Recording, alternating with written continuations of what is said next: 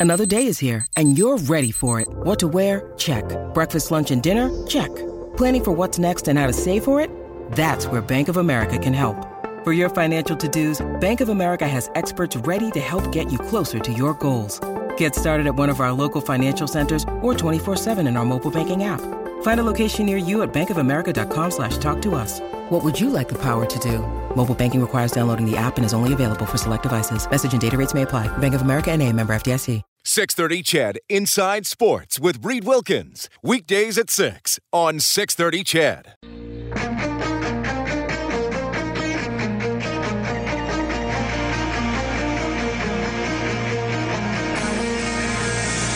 Edmonton's home for breaking news on your favorite teams. This is Inside Sports with Reed Wilkins on the voice of your Edmonton Oilers and Eskimos. 630 CHED. Yeah, we have both your teams. Wednesday night Oilers game, Friday night doubleheader. Eskimos first, then Oilers, and then another Oilers game on Sunday. Another big week coming up. The Eskimos try to tune up for the playoffs. They have a very, very slim chance of finishing second in the West and hosting a playoff game, but uh, virtually impossible that that will happen. Very likely the Eskimos will be crossing over. We'll see how they get ready, and the Oilers will try to keep building on their five and one start to the season. I can tell you tonight in the NHL. The Flames have jumped in front of the Blackhawks 1 0. Eight minutes left in the first period. The Flyers and Canadiens tied at 1 late in period 2. Your scoreboard presented by Crystal Glass. For all your glass needs, you can visit crystalglass.ca. Monday Night Football.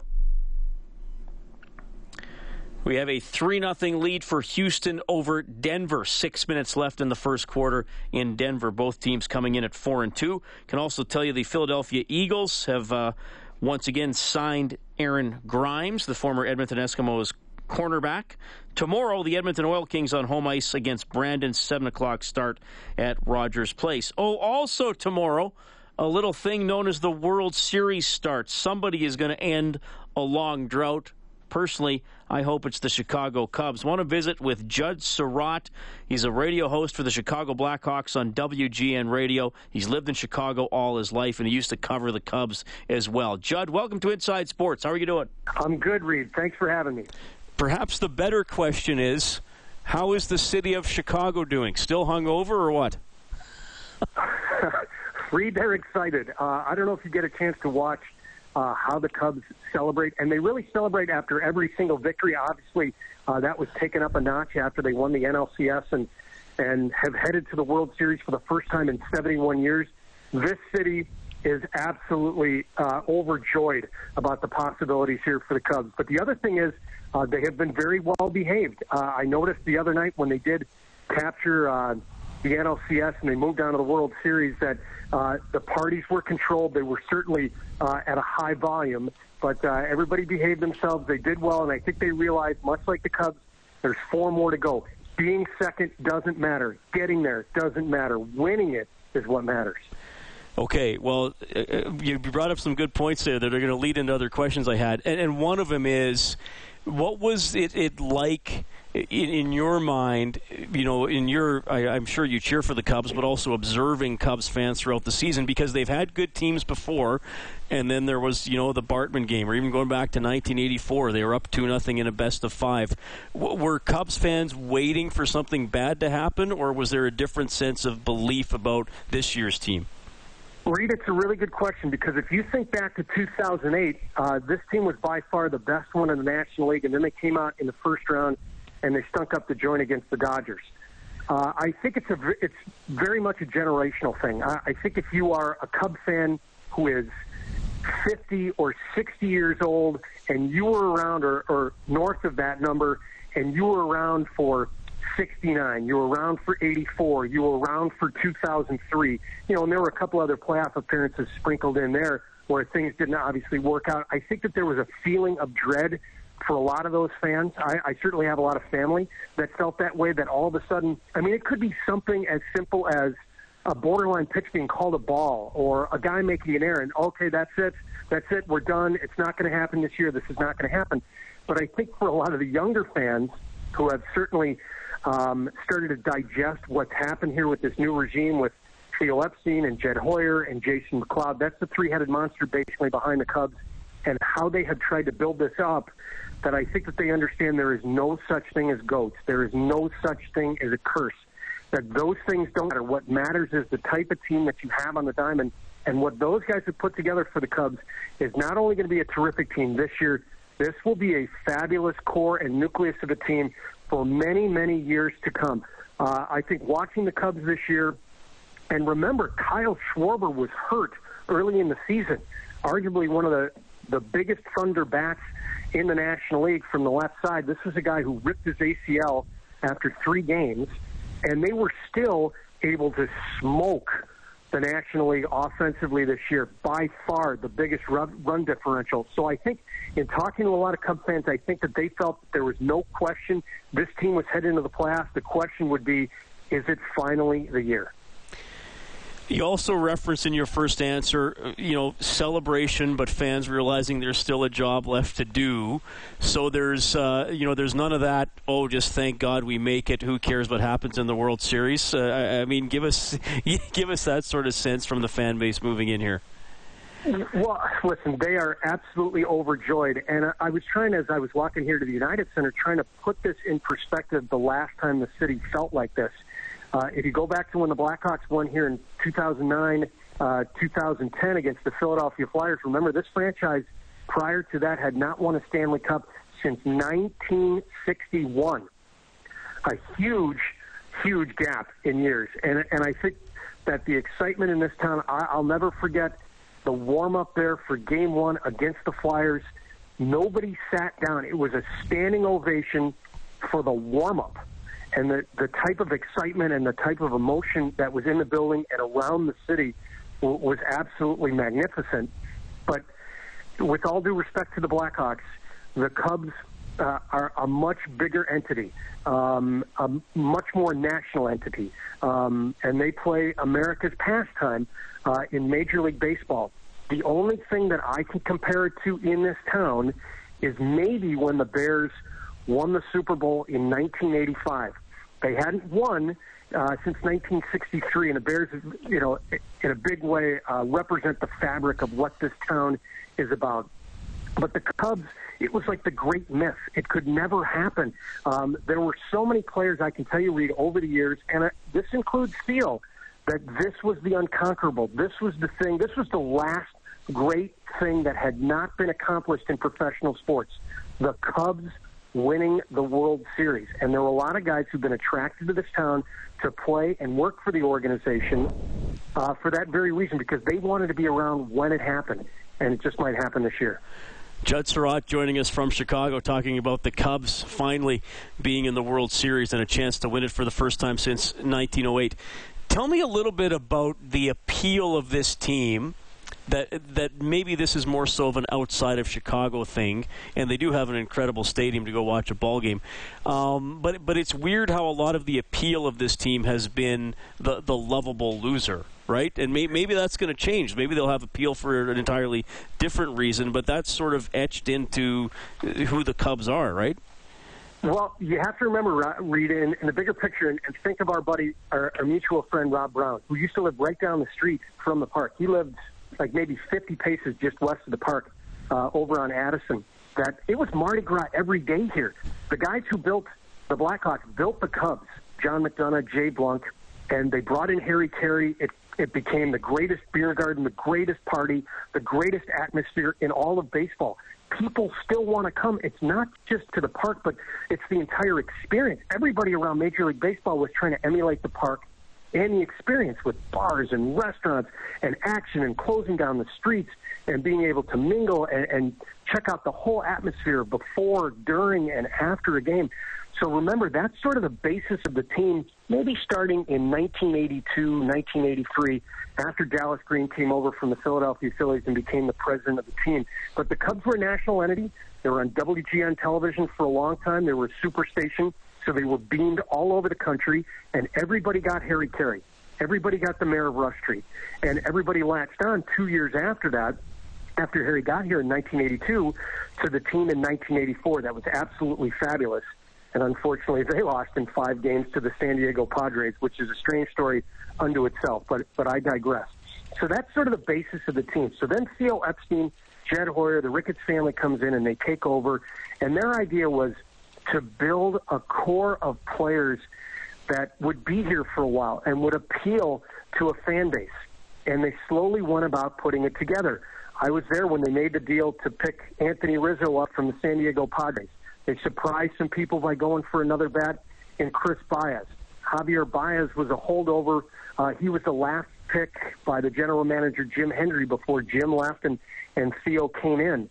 Um, so you're talking about that is sort of the basis of the team. They picked up Addison Russell. If you look at one of the big signposts for the Cubs and what allowed them to uh, to get to this point and become a power, I'll never forget. It was July 4th. We're in Washington D.C. The Cubs just come off of a sweep of the Red Sox at Fenway Park, and we played the Nationals the next day. I was actually uh, headed uh, to the bar because we played an early game, and I saw the Cubs media relations guy, and he was sprinting back to the hotel, and we had asked him like, "Hey, Peter, join us for a drink," and he was like, all the way he was sprinting to the hotel because the Cubs were pulling off a major deal with the Oakland A's, sending Jeff Samardzija and Jason Hammel in exchange for Addison Russell. What a huge piece that was.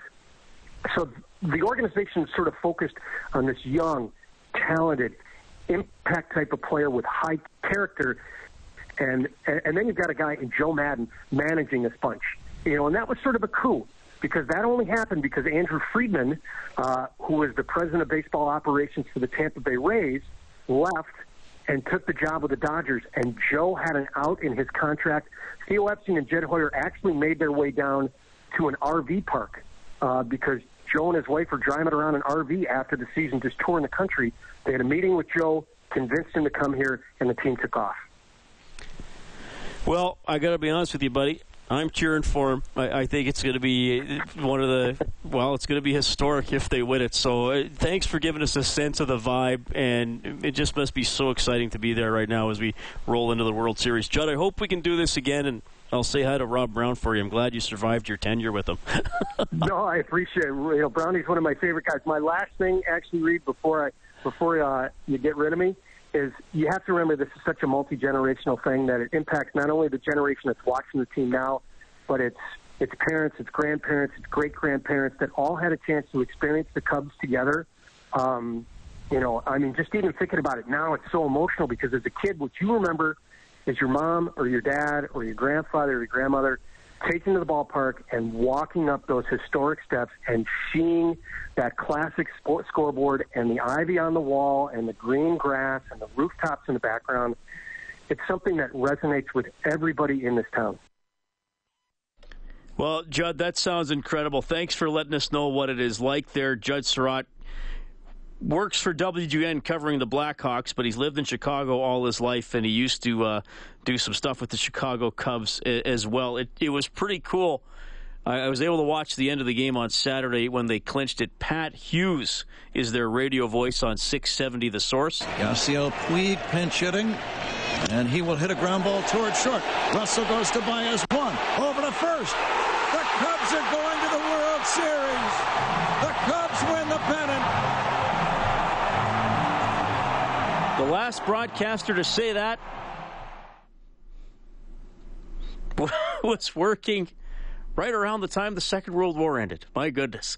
It is 718. It's Inside Sports on 630 CHED. You can text 630 630. Everybody's cheering for the Cubs, right? Except for Jack Michaels, I think, is cheering for Cleveland. How do you not cheer for the Cubs in this one? Still ahead, Ed Ilnicki, running back from the U of A Golden Bears. All he did on the weekend was play in a seven overtime game.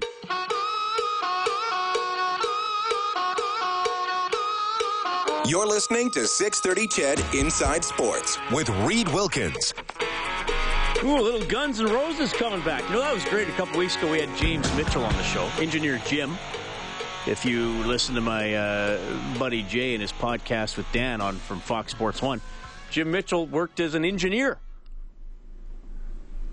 on uh, the Use Your Illusion albums, the records that Guns N' Roses put out in the early 1990s. That was a fun interview. You miss anything on the show, You go to the Inside Sports page on 630ched.com. You can also sign up for the podcast for Inside Sports. And just a note, because I know a lot of people want to listen to Overtime Open Line, the show Rob and I do after Oilers games.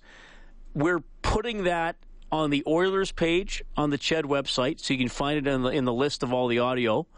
We're also including it as uh, with the Inside Sports podcast. It just worked out a little better technically for us to just put it up there with the Inside Sports stuff. So if you want Overtime Open Line as a podcast, just sign up for the Inside Sports podcast and you'll get it.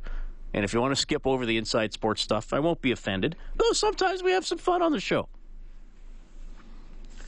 Calgary Flames lead Chicago 1 0 after the first period. They are out shooting the Blackhawks 14 8. They got a power play goal from Sam Bennett. Montreal and Philadelphia are tied 1 1 after two. It is 6 0 for Houston leading Denver early in the second quarter in Monday Night Football. I just saw somebody pointing out on Twitter, I think it was the score feed. Six quarters of primetime football, no touchdowns, right? Five quarters last night of uh, Seattle and Arizona, nobody scored a touchdown. Another quarter into the game tonight, Houston and Denver, nobody has scored a touchdown. The Edmonton Eskimos did not score a touchdown in the first half against the BC Lions on Saturday. They wound up losing by seven. They did get a late score and would have needed an onside kick and a couple of miracles to tie the game at force overtime. Uh, the, the Eskimos lost to a good team. You have to give BC credit. The Eskimos didn't make any plays offensively in the first half, just missed connecting on a couple of long passes. They got it going in the second half. The Eskimos defensively, though, uh, couldn't get a. I mean, bad tackling first of all, couldn't get a stop on second and long. They got some sacks, which helped, but uh, you know the secondary is is better than it was earlier in the season. Certainly, they did, they didn't look as effective when Pat Watkins went out with what looked like a knee injury, and the Eskimos are back at practice tomorrow but uh, you got to make a play, right? I mean, there were balls there that could have been knocked down. I mean, how many times did Manny Arceneaux win a 50 50 battle for a ball? You know, both his touchdowns he's able to rip away from Eskimo defensive backs. So, didn't make enough plays. Uh, and that's kind of been a thing for the Eskimos this year, right? They've been in some games but haven't been able to finish or just haven't been able to make the big play. So we'll see going forward. As we do get a touchdown, Anderson runs it in for the Broncos. That ties it at six with the convert still to come. You can text 630 630. You can phone 780 496 0063. Brad says, old school Guns N' Roses B sides. Awesome. Uh, that song, by the way, that's Bad Obsession. We play the beginning of the song uh, that song has an incredibly nasty word in it that we have to make sure we fade it out before that comes up. Yes, it says kill by 40 seconds on the. Uh, yes, do not play it past the 40 second point ever. Well, at home in the in the privacy of your own home, you can. Not on 6:30 CHED, unless you want to get a nasty phone call from Bob Layton. All right, here's what we're gonna do. Oh, we got a little Wayne Gretzky to play. He was on Oilers Now with Bob Stauffer earlier. Of course, we got to get to that. And we'll bring in Ed Ilnicki, running back for the U of A Golden Bears. I got to find out what this experience is. This experience was like for Ed and his teammates. They had a game against the Manitoba Bisons on Saturday that went seven overtimes. Yes, seven overtimes. He's up next. Inside Sports on 6:30. Ched.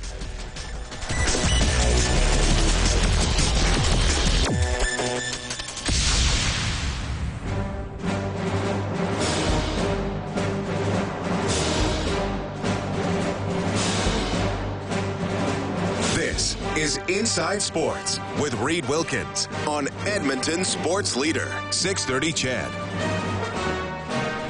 You know, the Oilers penalty killing 20 for 23 on the season with two shorthanded goals, both of them by Mark Letestu. Here's head coach Todd McLellan. Our penalty kill um, has some success, I believe, because of, of Test's mind, his ability to read the plays. Uh, he's a very cerebral player. He's positionally strong. He anticipates plays. Uh, not the fastest guy, but his smarts allow him to get into position to to kill plays, but also to get those breakaways. having a right-handed face-off guy is real important there as well. So he, uh, he has ability ability to settle things down, and again, he's accepted that role. All right, Oilers five and one. They did not practice today. Cam Talbot was named the NHL's first star of the week.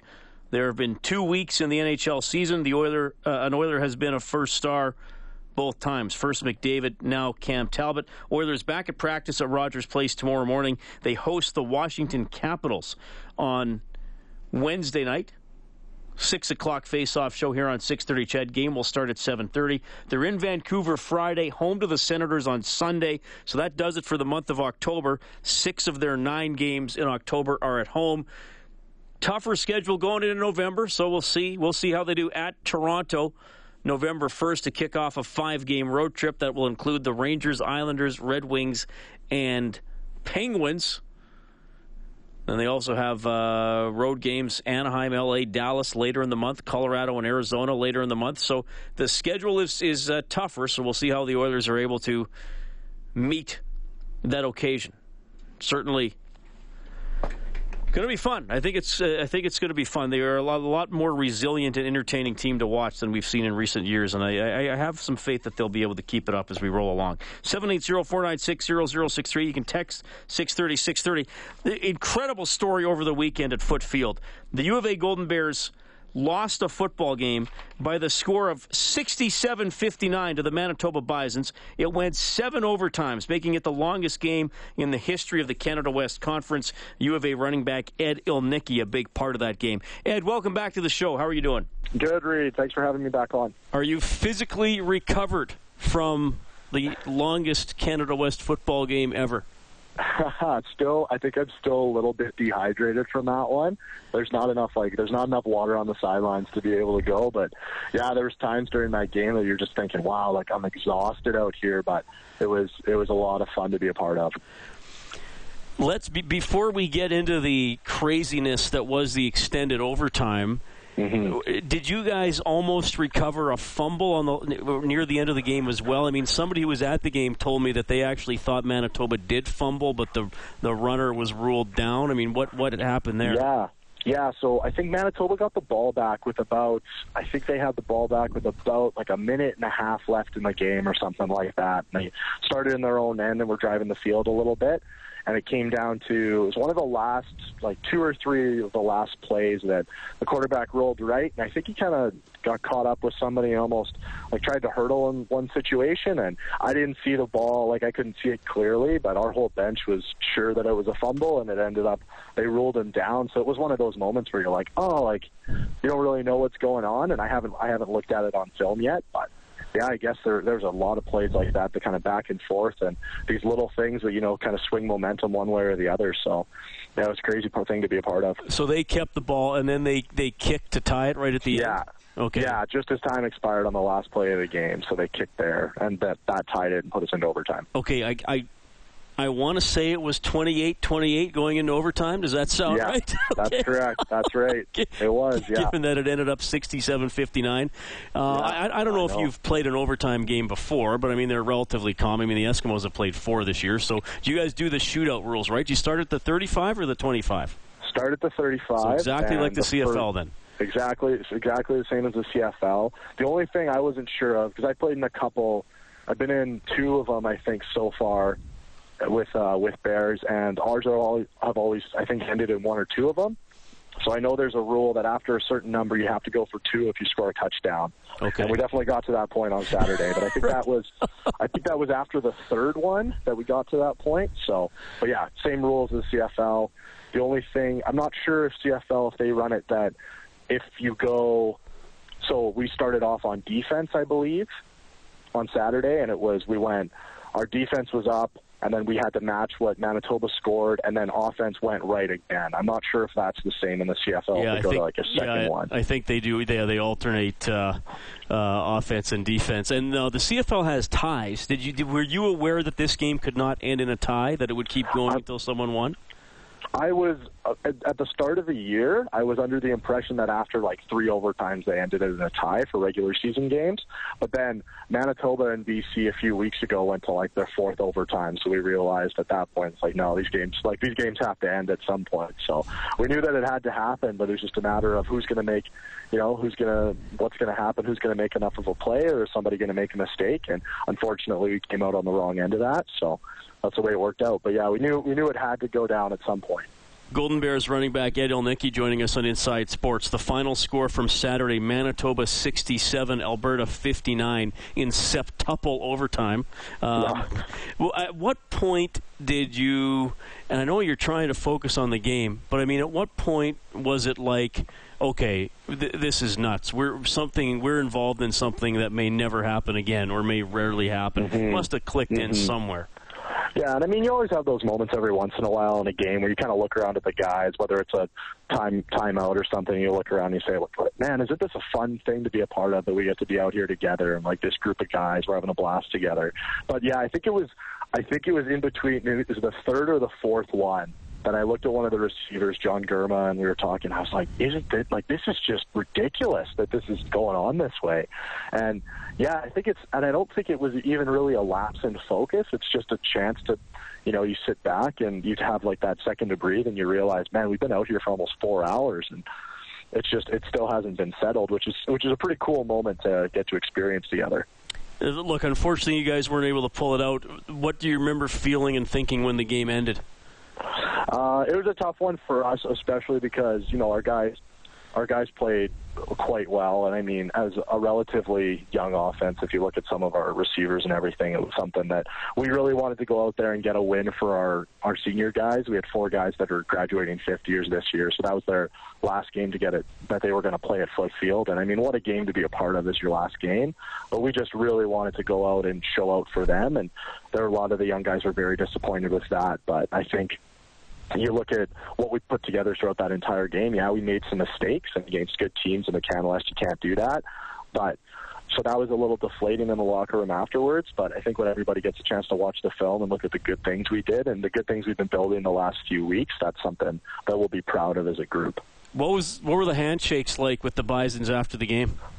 It was a big. That was one of those brotherhood ones that you see across the board in football, where all the guys are like, "Man, you guys played like just outstanding football across the board. You guys played a real game. You ended out the whole time." And I had a chance to play with. I know a few of the guys. I had a chance to play with them at East West when Tyler and Andre and I were out there this spring. So it was it was good to see those guys and to recognize that like those are some of the big big contributors on their side, and they saw the same thing on our side that our guys were able to go out and make some plays, and it was just it was one that was a fun fun time to be a part of, and I think our both coaching staff saw that as well. And it was yeah, so the handshake line it wasn't the same kind of animosity that you see sometimes walking by each other. All right, and Ed, I, I, I mean we've we've talked before, and have you know had coach on the show, and you guys mm-hmm. were pretty hopeful about this season. I know you still got a game left, but you won't make the playoffs. Mm-hmm. and uh, uh, you're one and six. Certainly, you had a couple really close losses where maybe you could have been three and four or four or three. You had a couple games that were really lopsided against you guys. Uh, uh I mean, a lot of people are looking and saying, "Well, I'm going to include myself in this and say." When do they take the step forward? How come the Bears are still winding up with one, two, mm-hmm. three win seasons? How, mm-hmm. What do you what do you say to that? Um, the thing that I can say of it is that if you watch the games, especially the last three weeks, and we've talked about this as a group, but if you watch the last three weeks, we've played a lot our mentality's been around clean football, and that's something you didn't see in the first four games. We made mistakes, we had penalties, we had just breakdowns in what we're supposed to be doing. For the longest time in my first few years, what it was is we just didn't have the matchups we needed. We didn't have we got guys that we got physically beat up. When I was an 18 year old, I wasn't able to do the same things that I'm able to do as a 21 year old player who's in his fourth year versus an 18 year old kid in his first year is playing in his first season. So you saw those those matchups have now, I think, flipped to our side where we have guys that physically can match up with anybody in Can West and do a pretty good job. Can West is a great football league, so you're going to get to you're going to get beat once in a while, and that's just that's just football. You have to be able to look past that. But what we missed in the last the first four games and what we're building these last three and what we're going to build in towards next year is that idea of playing really clean football and being 100% perfect in our execution because if you look at where we've gotten beat it hasn't been because it hasn't been because people have been able to just take things away from us because they're bigger, faster, or stronger, or have a better scheme. It's because we've had a breakdown here, we've had a mental lapse that gave them a chance to do something. And when you're playing against good competition like you do in the Can West, those are mistakes that you can't afford to have. So that's what we've been building towards, and that's what I think moving forward if we have a good off season moving forward, and if we put together a really good game against a good team in Saskatoon on Friday, and we're able to do those same things that we've talked about the last few weeks, then that's something that, regardless of how the season ends up, regardless if we go out and there get a win or not, we're gonna we're gonna be proud of what we've built in that last in the last half of the season here. Well, I wish you guys all the best against the Huskies on Friday. Ed, you've been great to talk to. I know we'll do this again, and thanks for letting us all know what it was like to be involved in that historic game on the weekend, man. Thanks so much for your time. No problem. Thanks, Reed. Ed Ilnicki checking in tonight. Excellent running back. Excellent interview from the U of A Golden Bears football team. A game for the ages. Seven overtimes. They wind up losing 67 59 to Manitoba on Saturday afternoon. Wow. Little Eskimos talk coming up. Morley Scott has the Eskimos show from 8 to 9. You can text 630 630. Brad says, Reed, you're right when you say the Oilers are more resilient, but for me as a fan, McDavid is a major calming effect. With him, I feel like as long as the Oilers keep it close, they have the game breaker. And Rocket says, Hey, Reed, just woke up from a 10 year Oilers coma. Holy Hannah, Oilers are 5 and 1, leading the NHL. Somebody pinched me so I know I'm actually awake. Go Blackhawks go against Calgary tonight. Chicago has tied the game 1 1 against the Flames. They are, how deep into the second period are they? About four minutes into the second period. Cal, or, uh, Philadelphia and Montreal 1 1. They are in the third. Morley Scott's going to stop in next. It's Inside Sports on 630 CHED.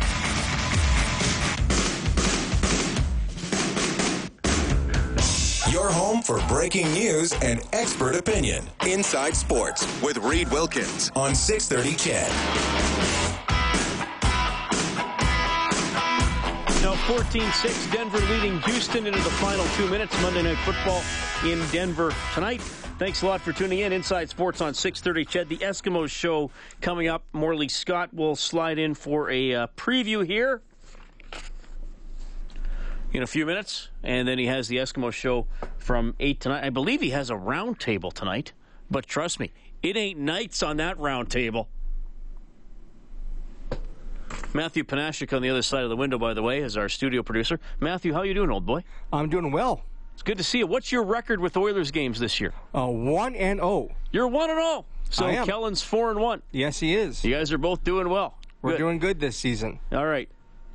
I'm glad you guys are keeping track of that. It's a fun little distraction. Though uh, often I would use it as a distraction when the Oilers were doing poorly. Yes. To try to, you know, have something else to talk about. Maybe it won't. We won't have to rely on it so much. Let's hope not, this buddy. year. Morley, hey, do you have your headphone in, Morley, so you can hear? I did. All right, I got to play some stuff for you. Oh, uh, turn your mic up there, buddy. Okay. Morley Scott's the play-by-play voice for the Edmonton Eskimos here on 6:30 CHED. So, okay, I just want to play some stuff here for you. I don't know if you're one of those guys that doesn't like to hear yourself. Uh, but I got a little bit of play-by-play from Saturday. It's, Usually- like- it's, like- it's 11 seconds. yeah, usually I don't. White but- gets the football. Initial contact. He bounces off of it. He's inside the 20, 15, 10. Tries to kick it back inside. Touchdown, Eskimos. John White takes it to the end zone. Did you hear that? yeah, very, it's kind of muffled in my headset. I got the cheap headsets on. That's okay. But but I thought Yeah. good call. Well, thank and. I thought I thought that was it, now that touchdown was in the third quarter to put the Eskimos within 7 Mm-hmm. So you I mean you sort of have to gauge the excitement level of the fans of the people listening when you're calling a touchdown. I mean if you were to run that in with no time left on the clock in the fourth quarter and the Eskimos were down by 30. Yeah, you're going to be like, okay, and White's in, so the Eskimos get one. I thought that was a you know an appropriate level of excitement. The Eskimos were back in the game, but not leading. A lot of time still to come. Okay? Exactly right. Now, this one here is uh, Jack Michaels calling an Oilers game from last week. Flipped out in front. A shot blocked. Rebound save made by Talbot. What a glove stop with 1.6 to go. He took away the equalizer and keeps it 3 to 2. So, uh, uh, uh, literally a game saver. Yep. So Jack a little more into it. Yep. A little more growl in the voice. I thought, Yep. okay, appropriate for the occasion. Yeah, absolutely. Save preserves an Oilers victory. Now, this is uh, Pat Hughes, not the former Oiler, play-by-play for the Cubs on 670 the score in Chicago. Yasiel Puig pinch hitting. And he will hit a ground ball toward short. Russell goes to Baez one. Over to first. The Cubs are going to the World Series. The Cubs win the pennant.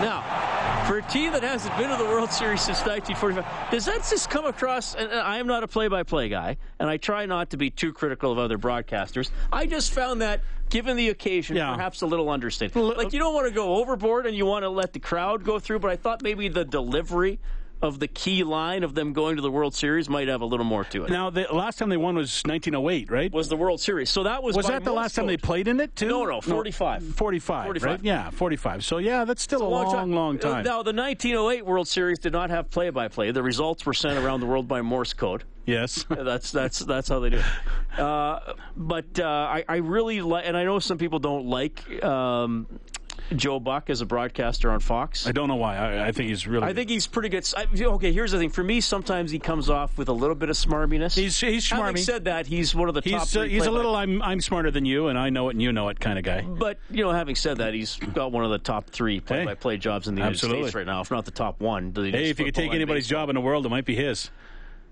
Play by play for the Super Well, Bowl, could- play by play I- for the World Series, I could play by play for the U.S. Open now. Oh, true. He's, I could think of some non-sports related jobs I'd be interested in, but anyway, we'll save that for another show, maybe one later at night. But, uh, uh, but his call, I, I didn't tape his call, but he was basically like, left side, out, out. The Cubs have won the pennant. And then I was reading today, he shut up for two minutes and 38 seconds. And no, that's TV. TV.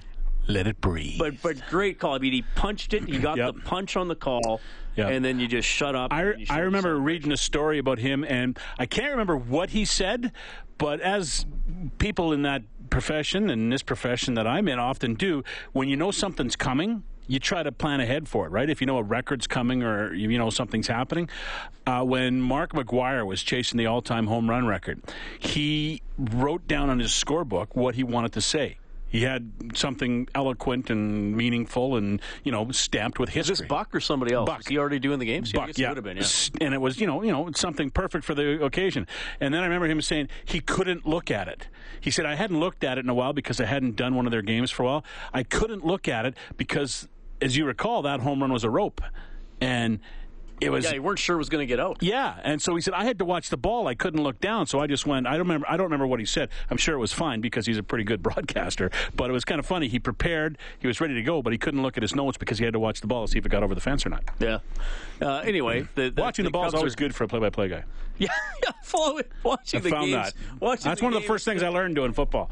What- And the difference about football is a lot of times the excitement you talk about it comes two or three plays before when it's the the Reilly to Bowman for 52 yards that's, Yeah, that was an takes you to the touchdown. six yard line Yeah. and then John White runs it in or whatever the case may be right Like a quarterback sneak is not an overly Yeah. exciting play to call. no it's not he's in touchdown sound like- Eskimos yeah. right yeah uh, but it's it's a lot of that's what's kind of neat about football the the play where you get the excitement in the call sometimes isn't the touchdown it's the big play that sets up the touchdown All right, Eskimo show from eight to nine. They don't. They didn't practice today, did they? No, they didn't. Uh, they took the day off. Uh, uh, Coach Maas on the post game talked about getting rest and getting the game plan ready for Hamilton. So I'm sure they were all in the classroom today, getting the game plan and getting ready for the football game on Friday night. So they weren't on the field. They'll be on the field tomorrow, though, for the first of two pretty strenuous days of working out. I'm sure for Who's the on the, sh- Tigers. who's on the show, buddy? Uh, we're going to have a roundtable tonight uh, if they get here. Not here yet. Blake Dermott's coming in. Uh, uh, uh, let me see. Gerry Moddejonge from the Edmonton Sun slash Edmonton Journal's coming in. I guess it's better to say Post Media. And uh, Dave Campbell from 630 CHED will be uh, joining us as well. So Gonna be great. Thanks, Morley. my pleasure. Reed. Didn't get to my uh, Walking Dead thoughts on the season opening episode. Loved but, I- it. But I can tell you this. Apparently, I'm a weirdo because gore doesn't bother me. Didn't bother me at all. Really? I know it's fake. Man, you got to let yourself go a bit, Reed. Let yourself go a bit. Thanks for tuning in tonight. Matthew Panashik, the studio producer. Dave Campbell, the producer. I'm Reed Wilkins. See ya.